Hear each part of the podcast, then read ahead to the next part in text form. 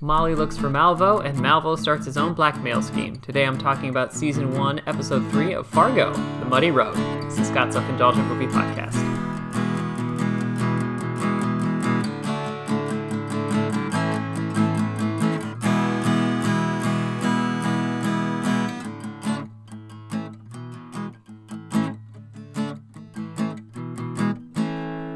Hello, movie friends. Welcome to Scott's Self Indulgent Movie Podcast as we continue our episode by episode breakdowns of Fargo.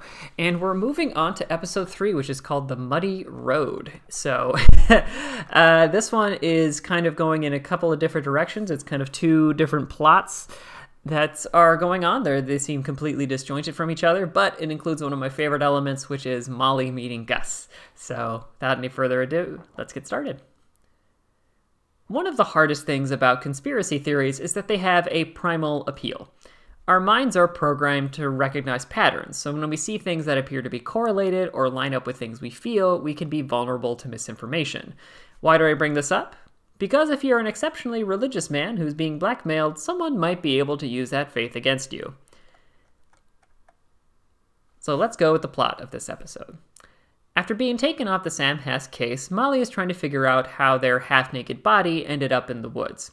Lo and behold, there's Lorne Malvo on camera grabbing the fellow from his work and throwing him in a trunk.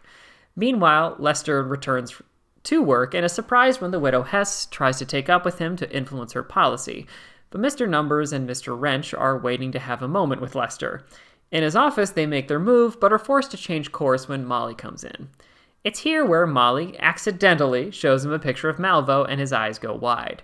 Molly goes to tell her findings to the chief, but he's just mad that she bothered Lester again. He thought it was settled. Meanwhile, Malvo tracks down the personal trainer who's blackmailing Stavros, the grocery kingpin, and takes control of the operation. He does so by replacing Stavros' medication with Adderall, killing his dog, and pumping animal blood through his shower. Back in Duluth, Gus finally gets up the courage to admit what happened to his superior and heads down to Bemidji, where he talks to Molly about stopping Malvo. Much to everyone's delight, they get along great and grab a nice meal and conversation at Lou's Diner. So let's go into the Fargo stuff. The further we move away from the pilot, the further we get from the film's elements, but they're still there. Molly catching up with a high school friend who talks about her dating life is out of the Marge playbook, and background sight gangs like one of Sam Hess's sons shooting another one in the ass with a crossbow fit the bill as well. But let's start with the title. Today's title is The Muddy Road, which is taken from the Zen Buddhist koan of the same name. A koan is a story uh, or dialogue which is meant to provoke or test the student's progress. The Muddy Road is summed up as such in Wikipedia. Tanzan and Ekido were once traveling down a muddy road. Heavy rain was falling. As they came around a bend, they met a lovely girl in a silk kimono and sash, unable to cross at an intersection. Come on, girl, said Tanzan at once. Lifting her in her, his arms, he carried her over the mud.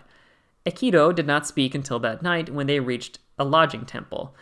Then he could no longer restrain himself. We monks don't go near females, he told Tanzan, especially not young and lovely ones. It is dangerous. Why did you do that? I left the girl there, said Tanzan. Are you still carrying her? I think there's a lot of ways to interpret this story and the title, but here's my takes.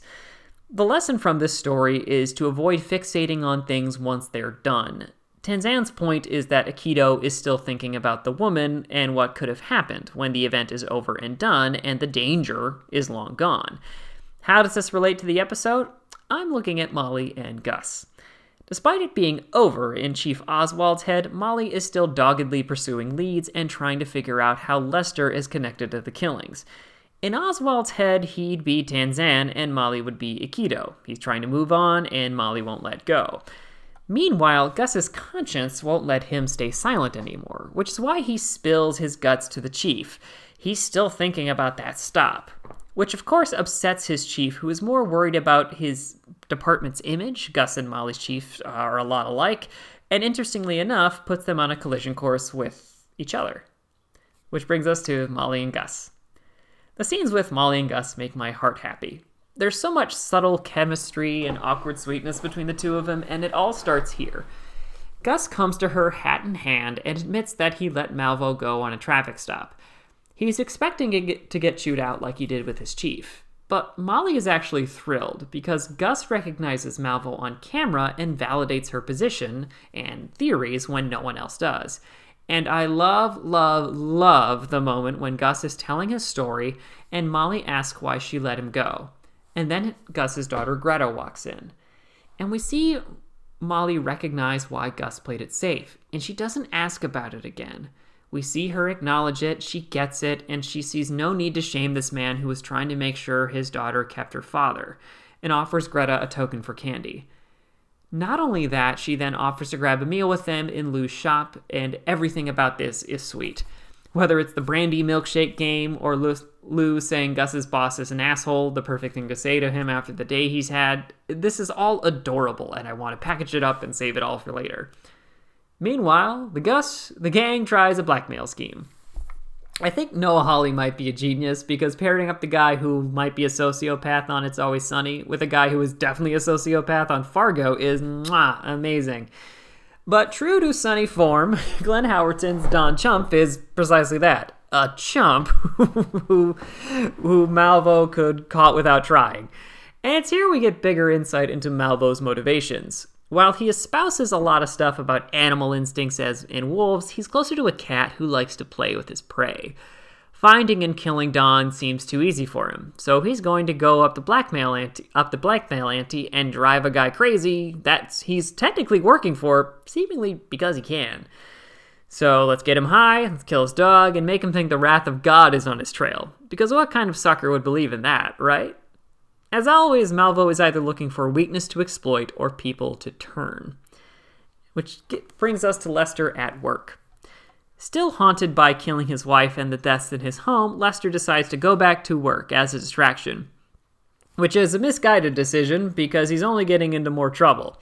He's hit on by Sam Hess's widow, which antagonizes his son, and Mr. Wrench and Mr. Numbers, who show up at his office and come in to ask him a few questions.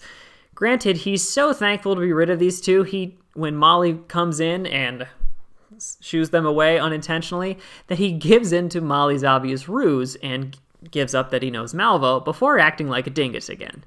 And that shotgun pellet is still in his hand, and it's getting worse. I have a character based theory on why Lester doesn't get this sorted, but again, it's his conscience pulsing at him. The wound is pulsing and hurts more and more. But in a very telling move, Lester decides to move past the violent murders in his home by distracting himself by firing guns, a giant machine gun in particular, with his brother. But he's not going to be able to ignore that for forever, because things are about to come to a head in Bemidji. This has been Scott's Self Indulgent Movie Podcast. Thank you so much for listening. Don't forget to like, share, and subscribe wherever you get your podcasts. And don't forget to join our Facebook group, Scott's Self Indulgent Movie World. Thank you so much for listening. Catch you next time, everybody. Stay safe.